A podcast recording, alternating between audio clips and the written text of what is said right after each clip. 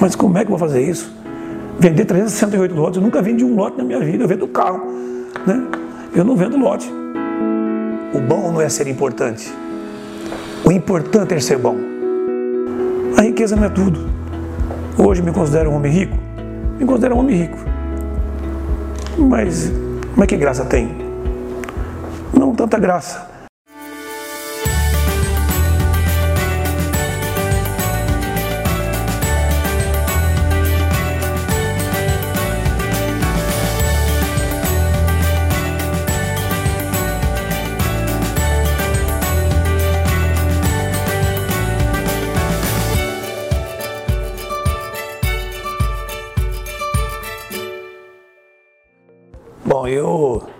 Posso dizer assim com bastante alegria, né? Que eu nasci em Oswaldo Cruz, né? Eu sou Oswaldo Cruzense.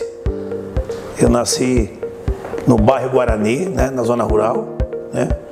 Meus pais, Orlando Tripolone e Rosa Balaguel Teruer Tripolone. Nós somos em oito irmãos, né? Meu pai e minha mãe tiveram oito filhos vivos, né? E, e sempre na zona rural. E, e nós teve aquela luta na zona rural, né? Porque é, naquela época era muito difícil trabalhar na zona rural. Hoje eu falo do agronegócio, que está tudo mais fácil através dos maquinários, né? Temos máquinas para todas as atividades. Antigamente era tudo na enxada, né? E nós, meus pais, trabalhavam de porcenteiro na fazenda da, da família do Delfino Cavalino, né? Delfino Cavalini, saudoso amigo dos meus pais, meu também, né? Que eu também conheci depois. E com, com algum tempo depois, meu pai comprou uma pequena propriedade, né, de cinco alqueires. E ali foi todo nós para lá. É uma família muito grande, para trabalhar numa propriedade pequena. E foi com que a gente é, ficou ali por muitos anos. Quando eu fiz 18 anos de idade, interessante isso, né? Eu conheci uma moça que morava no sítio vizinho, e aí eu me casei muito jovem, com 18 anos de idade. E aí nasceu meu filho, meu primeiro filho, né? Porque eu falo assim que a família é a base de tudo, né? A família é tudo na vida da gente. Primeiro Deus, né? Em especial. Até no início da nossa fala, eu esqueci de agradecer a Deus primeiro, que eu sempre costumo agradecer a Deus primeiro. Então, na minha vida, apareceu, com as graças de Deus, nasceu meu filho Jason. E o Jason nasceu, um ano depois de ter nascido, ele ficou muito doentinho, muito doente. E nós, naquela época, o recurso era muito pequeno. Aí foram fazendo alguns exames né, clínicos e foi até o ponto de chegar é, de um médico dele aqui dizer para ele, na época, Dr. Kaur, médico, amigo nosso até hoje. Que prazer quando falo do nome dele, né? E ele falou assim: olha, tem um tratamento a ser feito só em São Paulo, que é a leucemia. Então ele tinha contraído a leucemia, um câncer no sangue. E naquela época, eu e a mãe do Jason, nós tomamos o trem e fomos para São Paulo. Eu tinha um irmão meu, que até hoje é vivo, Francisco, né? Meu irmão Francisco, mais velho. Quando a gente fala dele, se emociona, porque ele morava em dois cômodos em São Paulo e ele foi trabalhar em São Paulo como motorista de caminhão. Né? E ele saía às quatro da manhã né? para o trabalho dele. E nós chegamos lá na casa dele, em dois cômodos, né? um quarto, uma cozinha. E nós se alojamos ali na casa dele para buscar um, atendimento médico em São Paulo para a cura do meu filho. E ali começou a nossa trajetória de vida. A mãe do Jace ficava no hospital durante o dia e eu ficava durante a noite eh, no tratamento dele. Um ano depois do tratamento, eu arrumei um emprego em São Paulo. Fiquei um ano com meu irmão morando nessa luta aí, hospital, casa, hospital, na casa dele. Aí eu arrumei um emprego que era meu sonho trabalhar na, numa grande rede de lojas, né? Tanto que eu gosto da área comercial. E eu não sabia tomar um ônibus, pra vocês terem noção. Aí eu Peguei o ônibus e fui à busca do emprego. E passando em frente ao Jumbo Eletro, São Paulo, na cidade de Osasco, eu falei, eu quero trabalhar aqui nessa empresa, no Jumbo Eletro. E aí eu pedi para o motorista que parasse no ponto de ônibus próximo ao Jumbo Eletro. E ele parou. Assim, eu desci E cheguei na loja, nessa grande loja, pedi para que falasse com o gerente. E ele me atendeu prontamente e disse: que, que o senhor está em busca? Eu estou em busca do emprego. Eu quero ser o melhor vendedor dessa loja que você tem aqui hoje. E para isso você tem que me dar a minha oportunidade. Eu só quero a oportunidade. Você tem que me dar ela para mim, porque eu vim em busca dessa oportunidade. Mas de onde você é? Ah, eu sou do interior, vim para cá, estou com um filho fazendo tratamento de câncer e estou nessa luta aí. Aí ele olhou para mim e falou assim: Eu perdi uma sobrinha com câncer de leucemia. E eu vou te dar essa vaga para você. Eu fui o melhor vendedor daquela empresa. Eu prometi para mim mesmo que seria o melhor vendedor. Eu sempre acredito na convicção e, o seu pensamento. O pensamento é uma coisa interessante. Você tem que ter perseverança. Não é esperar, é usar o verbo esperançar. Né? E meu filho tratando. Aí eu já arrumei um emprego. E eu já fui arrumar, em busca de uma casa para me morar. E eu não tinha móveis, não tinha nada. Né? Eu estava morando com meu irmão. Seis meses depois de eu estar nessa empresa, eu fui em busca de uma, de uma, de uma casa para me morar. Eu fui morar num barraco, numa favela de dois cômodos.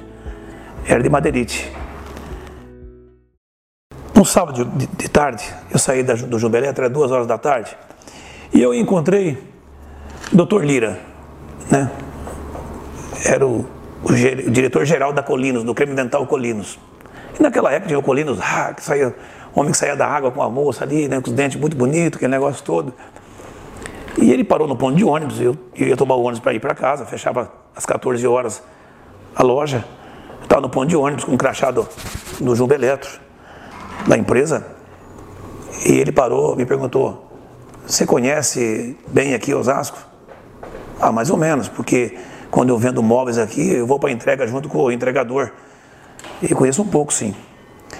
Aí ele falou: Não, aqui eu, eu entrego joias, algumas joias de brinde, porque o, o creme dental Colinos é, tinha uma promoção, você abria a bisnaga, sorteado com a joia, com brinco, com anel, né? E aí e aqui eu vou entregar algumas joias umas casas aqui e eu precisaria de alguém que conhece a cidade. Ah, mas eu vou com o senhor. Mas você vai comigo? Mas claro que eu vou. Eu vou com o senhor. Vamos juntos. Mas o senhor trabalha nessa empresa mesmo? Trabalho. Mostrou o crachá dele. Vamos embora. E assim ficamos juntos até às 20 horas, no sábado. Aí chegou já às 20 horas no sábado, ele falou assim: Você mora onde? Oh, eu, eu, eu não é minha casa não, eu moro na favela. Eu, eu moro num barraco, sim e tal, tal. Aí comecei a contar a minha vida para ele. Mas vou na sua casa, eu quero conhecer a sua casa. E foi lá. Chegando lá, ele teve que subir um morro lá, deixou o carro lá embaixo, pedi para alguns amigos olhar o carro dele. E aí quando subiu lá em casa, e, e meu filho já já estava em casa, ele olhou meu filho e falou assim para mim, é, você vai trabalhar comigo a partir de agora. Eu sou de uma empresa multinacional, nós temos assistente social, a melhor do mundo, que é dos Estados Unidos. E, e o nosso convênio é o convênio Amico, da Vila Mariana, hospital, na Vila Mariana. Ele tratava no Hospital São Paulo, que era bem próximo ali.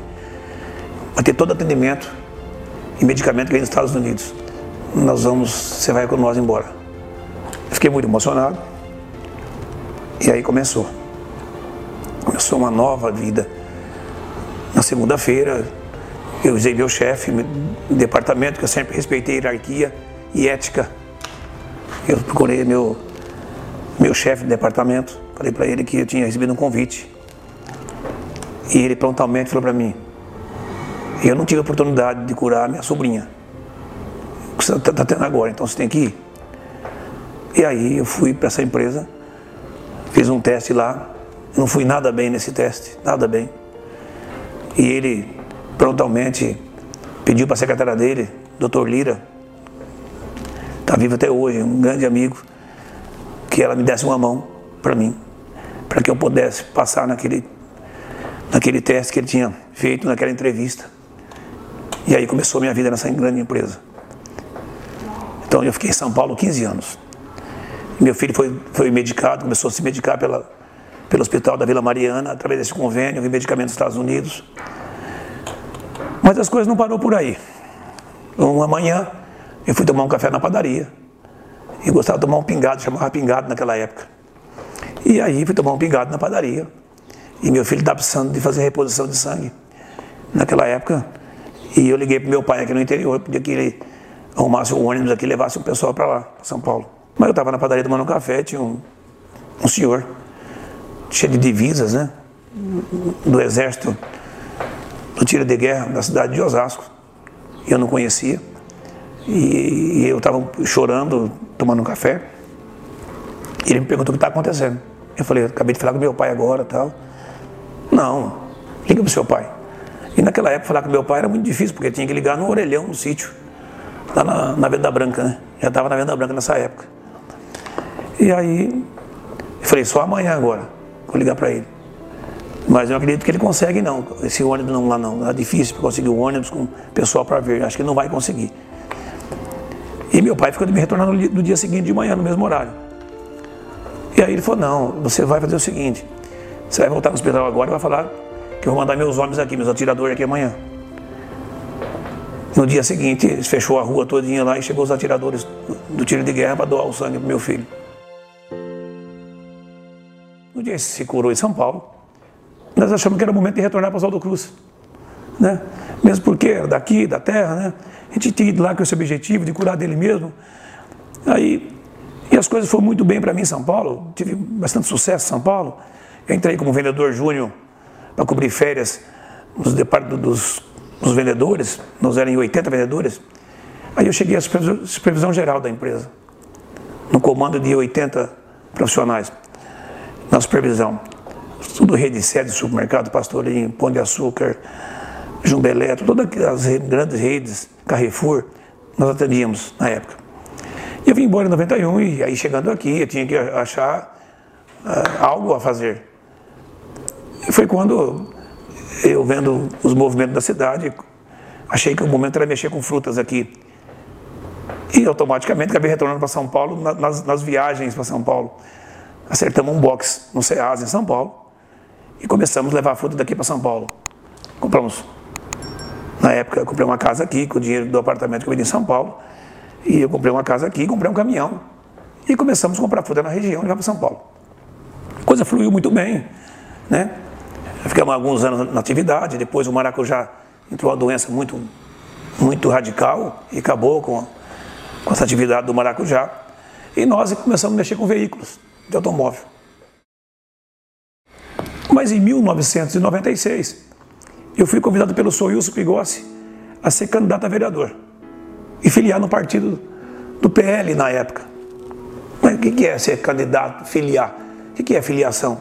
Ah, você tem que filiar no partido, você tem que entrar no partido aí para você ser o candidato. É para te ajudar? Que vai ficar bom se eu, se, eu, se eu, me filiar aí? Ah, se você filiar para mim é bom, você conhece muita gente, você mexe com fruta na região, aqui em Oswaldo Cruz, você tem bastante contato e vai ser bom para mim, para nós. Você também, você vai ganhar as eleições. Mas você tem certeza que se eu se me filiar e eu ganho as eleições? Ah, mas depender de você. Ah, mas depender de mim tá tudo certo, vamos embora ele me filiou no partido. Em 96, concorremos às eleições e nós fomos eleitos vereador. E na época o Wilson não foi eleito, eu fui eleito vereador e ele não foi. Em 2000 concorri às eleições novamente. A dona Cátia Pigossi foi a mais votada, eu fui o segundo mais votado. Até então já estava fazendo um trabalho diferente com a comunidade. Eu falo assim, primeiro para você ser político, você tem que amar o próximo. Se você amar o próximo, dar tudo certo na sua vida. Porque você começa a tomar a dor do próximo. Né? A dor dele passa a ser sua dor. Você também já passou por isso, viu seus familiares passar por certas situações que você fala, bom, agora eu estou na cadeira. Eu sempre tenho aquela. Eu sempre falo uma, uma frase assim: o bom não é ser importante, o importante é ser bom. Quem não vive para servir não serve para viver. Porque você tem que estar ao lado do próximo e atender a necessidade do próximo, mesmo porque você tem o poder de caneta. E aí, concorremos às eleições de 2000, fomos eleitos.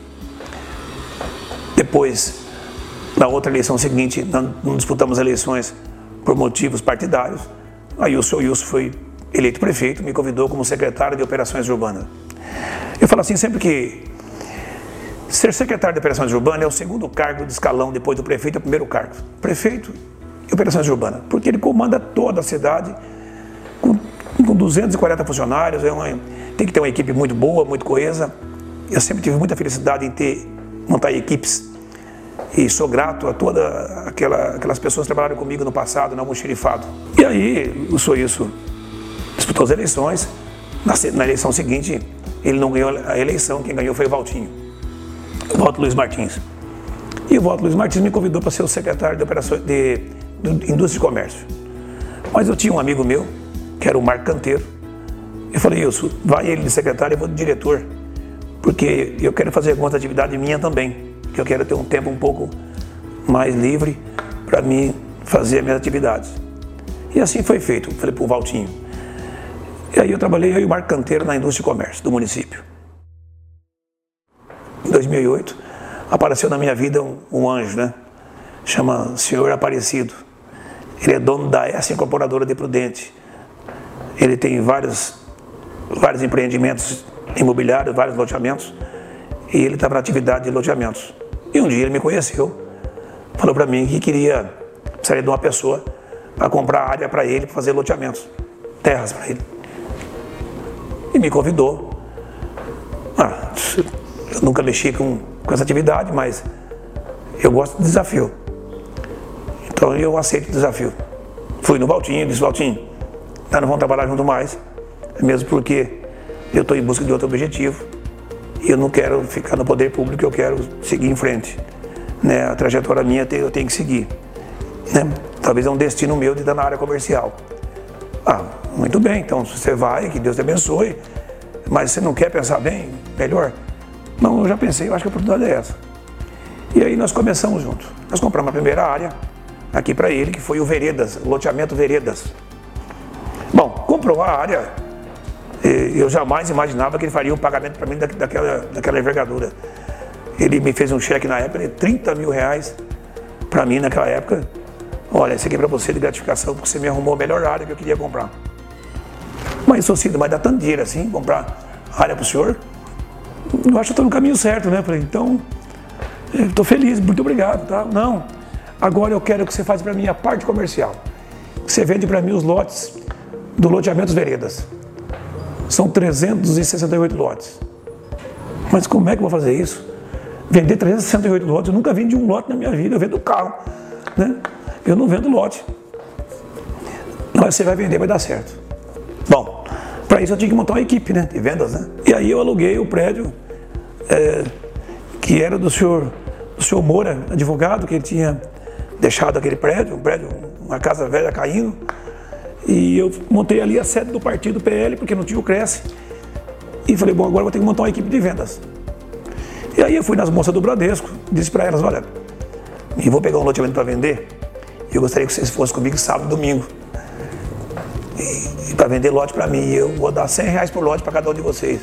O quê? 100 por lote? Nós vamos. E assim montamos uma equipe de vendas. Nós vendemos 150 lotes de loteamento. Naquela época nós ganhamos 300 mil reais. Era um bom dinheiro. Era, era um grande começo. Né? E aí foi quando começou a nossa vida no loteamento. E nós, então, iniciamos o IP1 que foi o nosso primeiro empreendimento, IP1. Começou aí, com o IP1 já nosso já, né? E quando você fala num loteamento é, é bem complexo, porque você é, dá como exemplo o loteamento de Núbia. Paulista são 368 lotes. É, nós vendemos em 48 horas também. E nós, é, um, um VGV de 24 milhões de reais, uma infraestrutura que custa 6 milhões e meio, terminou agora. Né? Então você põe dinheiro na frente tem que ter muita coragem, muita perseverança para você abraçar os negócios desse, né? Bom, e aí lançou o IP1, depois foi o, o, IP2, Pitangueiras, aí veio a, a, o Diamante, Inoue Paulista. Então hoje as nossas empresas, o grupo, virou um grupo, que é o Grupo Tripolônio. Nós somos compostos hoje por três empresas. Então, é, sete empresas eu tenho sócio e seis empresas, nós não temos sócio, somos sozinhos. E, e nessas empresas, Interessante que cada, é, eu tenho um sócio em cada loteamento. Não é, nós não somos três sócios no loteamento só. É eu e o João no, no loteamento, que nem eu com o Branco Pérez. E aí o Branco Pérez no loteamento, depois a gente faz outro loteamento junto. E aí vai. Mas por que virou grupo? Porque tem vários segmentos. Nós temos empresas que fazem pavimento. O outro, meu sócio, que é o Djalma, faz energia. O outro faz é, é, é, é, guia e sarjeta. Nós fazemos a base. Então, quando a gente pega fazer o loteamento, é rápido. Porque cada um entra na sua hora, na sua vez. E assim se tornou hoje um grupo Tripolone com três empresas. É, é bastante difícil, mas não é nada impossível. Mas quando você tem equipes que trabalham com você, uma equipe boa que trabalha com você, você consegue administrar, sim, e bem. Né? Sempre acreditando que qualquer erro que você cometa, você tem que saber dar uma solução para resolver esse, esse, erro e resolver essa situação. É, administrar as empresas, para mim, é, é, muito orgulho, eu tenho bastante orgulho, porque tenho sócios maravilhosos, que o entendimento é muito bom entre ambos, né? E, e o conhecimento. Eu acredito que você tem que ter conhecimento, bastante conhecimento, para administrar uma empresa. Porque a empresa, o CNPJ, ele tem que ser blindado, intocável. Né? O que não podemos é deixar é, no que a, a, equipe, as pessoas, arrebentam o CNPJ. O CNPJ tem que ser blindado. Então, a empresa em primeiro lugar. A equipe tem que estar sempre polindo o CNPJ, sempre preocupada com o CNPJ. E aí vai bem. Com todos com o mesmo objetivo, pensando com o mesmo objetivo. Eu falo assim que você tem, quando você tem uma equipe bem remunerada, você tem uma equipe que reconhece que você remunera um bom salário para que eles possam te dar resultado, caminha bem. E a própria empresa te pressiona você a seguir esse, esse caminho, essa trilha. O mais importante numa grande empresa é ter ética. Acho que é tudo. Se tendo ética, você vai adiante. Respeitar. Eu sempre falo assim: o que é bom? É bom para os dois lados. Não pode ser bom só para você. Eu tive uma reunião com o Fernando Bertin, dono da Friboi, e ele disse: Olha, o negócio é bom, tem que ser bom para os dois, né? Eu falei: Claro. Ele falou assim: Para mim e para meu irmão. Eu falei: Não, para nós dois tem que ser bom. Então o negócio tem que ser bom para todos. E aí caminha bem. E administrar a empresa não é tão difícil assim, não. É legal. A riqueza não é tudo. Hoje me considero um homem rico? Me considero um homem rico. Mas, mas que graça tem? Não tanta graça. O bom é que eu aproveito alguma coisa que eu tenho, fazer bem para o meu próximo, para uma família minha que precisa. Né? Eu falo assim, quantas pessoas que às vezes eh, nos procura, a gente atende prontamente. Por quê? A gente passou por isso. Né? E eu quero ser assim, eu quero viver assim. Eu falo assim que a geração de emprego e renda, ela é o carro-chefe de uma cidade. O mais importante na cidade é as pessoas de uma cidade. As pessoas são mais importantes. E depois, quando você, como no Poder Executivo, que tem a arrecadação do município, na, na, sua, na sua carteira municipal, ele tem que destinar esse dinheiro para as áreas né, do município. Mas o que, que estão pensando os prefeitos hoje? Estão pensando na geração de emprego e renda? Porque como você vai atrair um empresário para vir para sua cidade para gerar emprego e renda? Você tem que ir em busca de empresários que ele tem realmente uma logística com rodovias para transportar o seu produto que ele fabrica aqui e vender nos grandes mercados de fora. Eu sempre falo, eu sou a favor do Porto Seco, por isso que sou a favor e trazer o trem para nossa região, porque podemos montar aqui os Holocruz um porto seco, né? E aqui daqui destinar destino a, a Santos, né? E, a exportação. E assim gerar emprego aqui em Oswaldo Cruz. Mas se todos nós, empresários, começar a pensar que aqui, Oswaldo Cruz, dá para você sobreviver e muito bem e gerar emprego e renda, acreditar que a nossa cidade tem esse potencial, vai bem. Eu acreditei em Oswaldo Cruz, acredito na minha cidade. Nós lançamos aqui agora o quinto loteamento. Hoje nós temos 90 pessoas trabalhando conosco, né? em todas as, as esferas de, é, de terraplanagem, loteamento, construção civil, todas as obras. Não para, não paramos, não vai parar. Né? Com fé em Deus, nunca despedimos ninguém nessa pandemia. Nenhum funcionário. Todos trabalhando. Dá para trabalhar? É possível trabalhar. Nós temos dificuldade com o nosso governador. Temos dificuldade. Nós sabemos disso.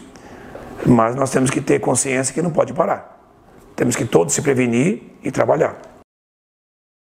Eu sempre tive paixão, né? Também na administração pública. Eu sempre falei isso e eu tenho alguns amigos que. É, porque a, a, política é assim: você só vai por duas razões. Pelo seu amigo, vai que você ganha a eleição.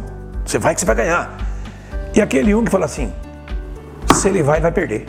A intenção da política é ser um gestor diferenciado, com respeito a todos os gestores que passou pela nossa cidade, com respeito a todos eles que são meus amigos.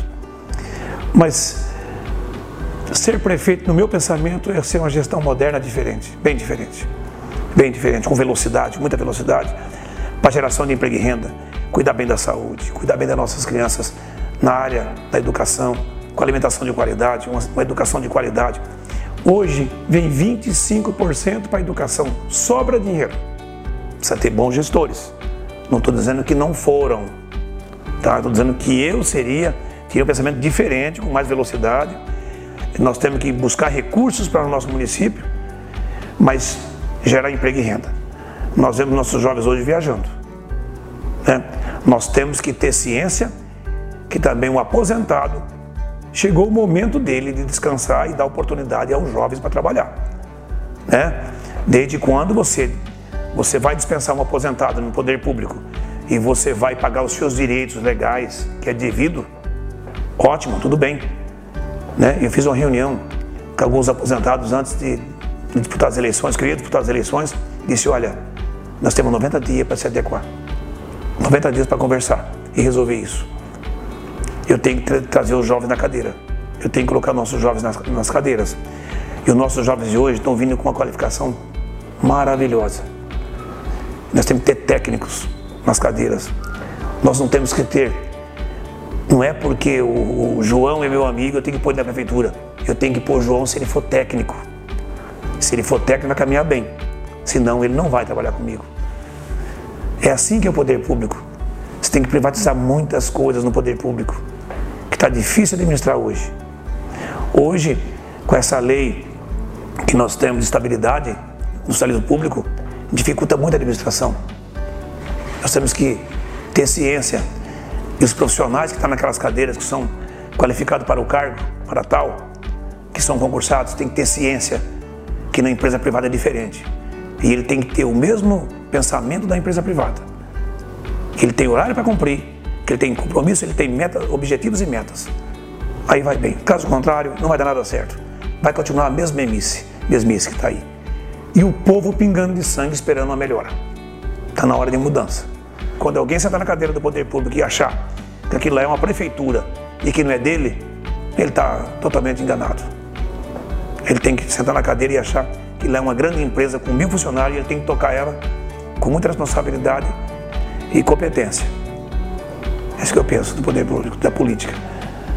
E quem sabe futuramente pode acontecer. Né? Fiquei muito feliz com essa entrevista. Espero que ela chegue até as pessoas e que traga para os jovens, especialmente, para aquelas pessoas que queiram abrir sua pequena empresa, seu pequeno negócio, que acreditem em você mesmo, no seu potencial. Porque tudo é possível. O não não pode existir na nossa vida. Tudo é possível, acreditar em você mesmo.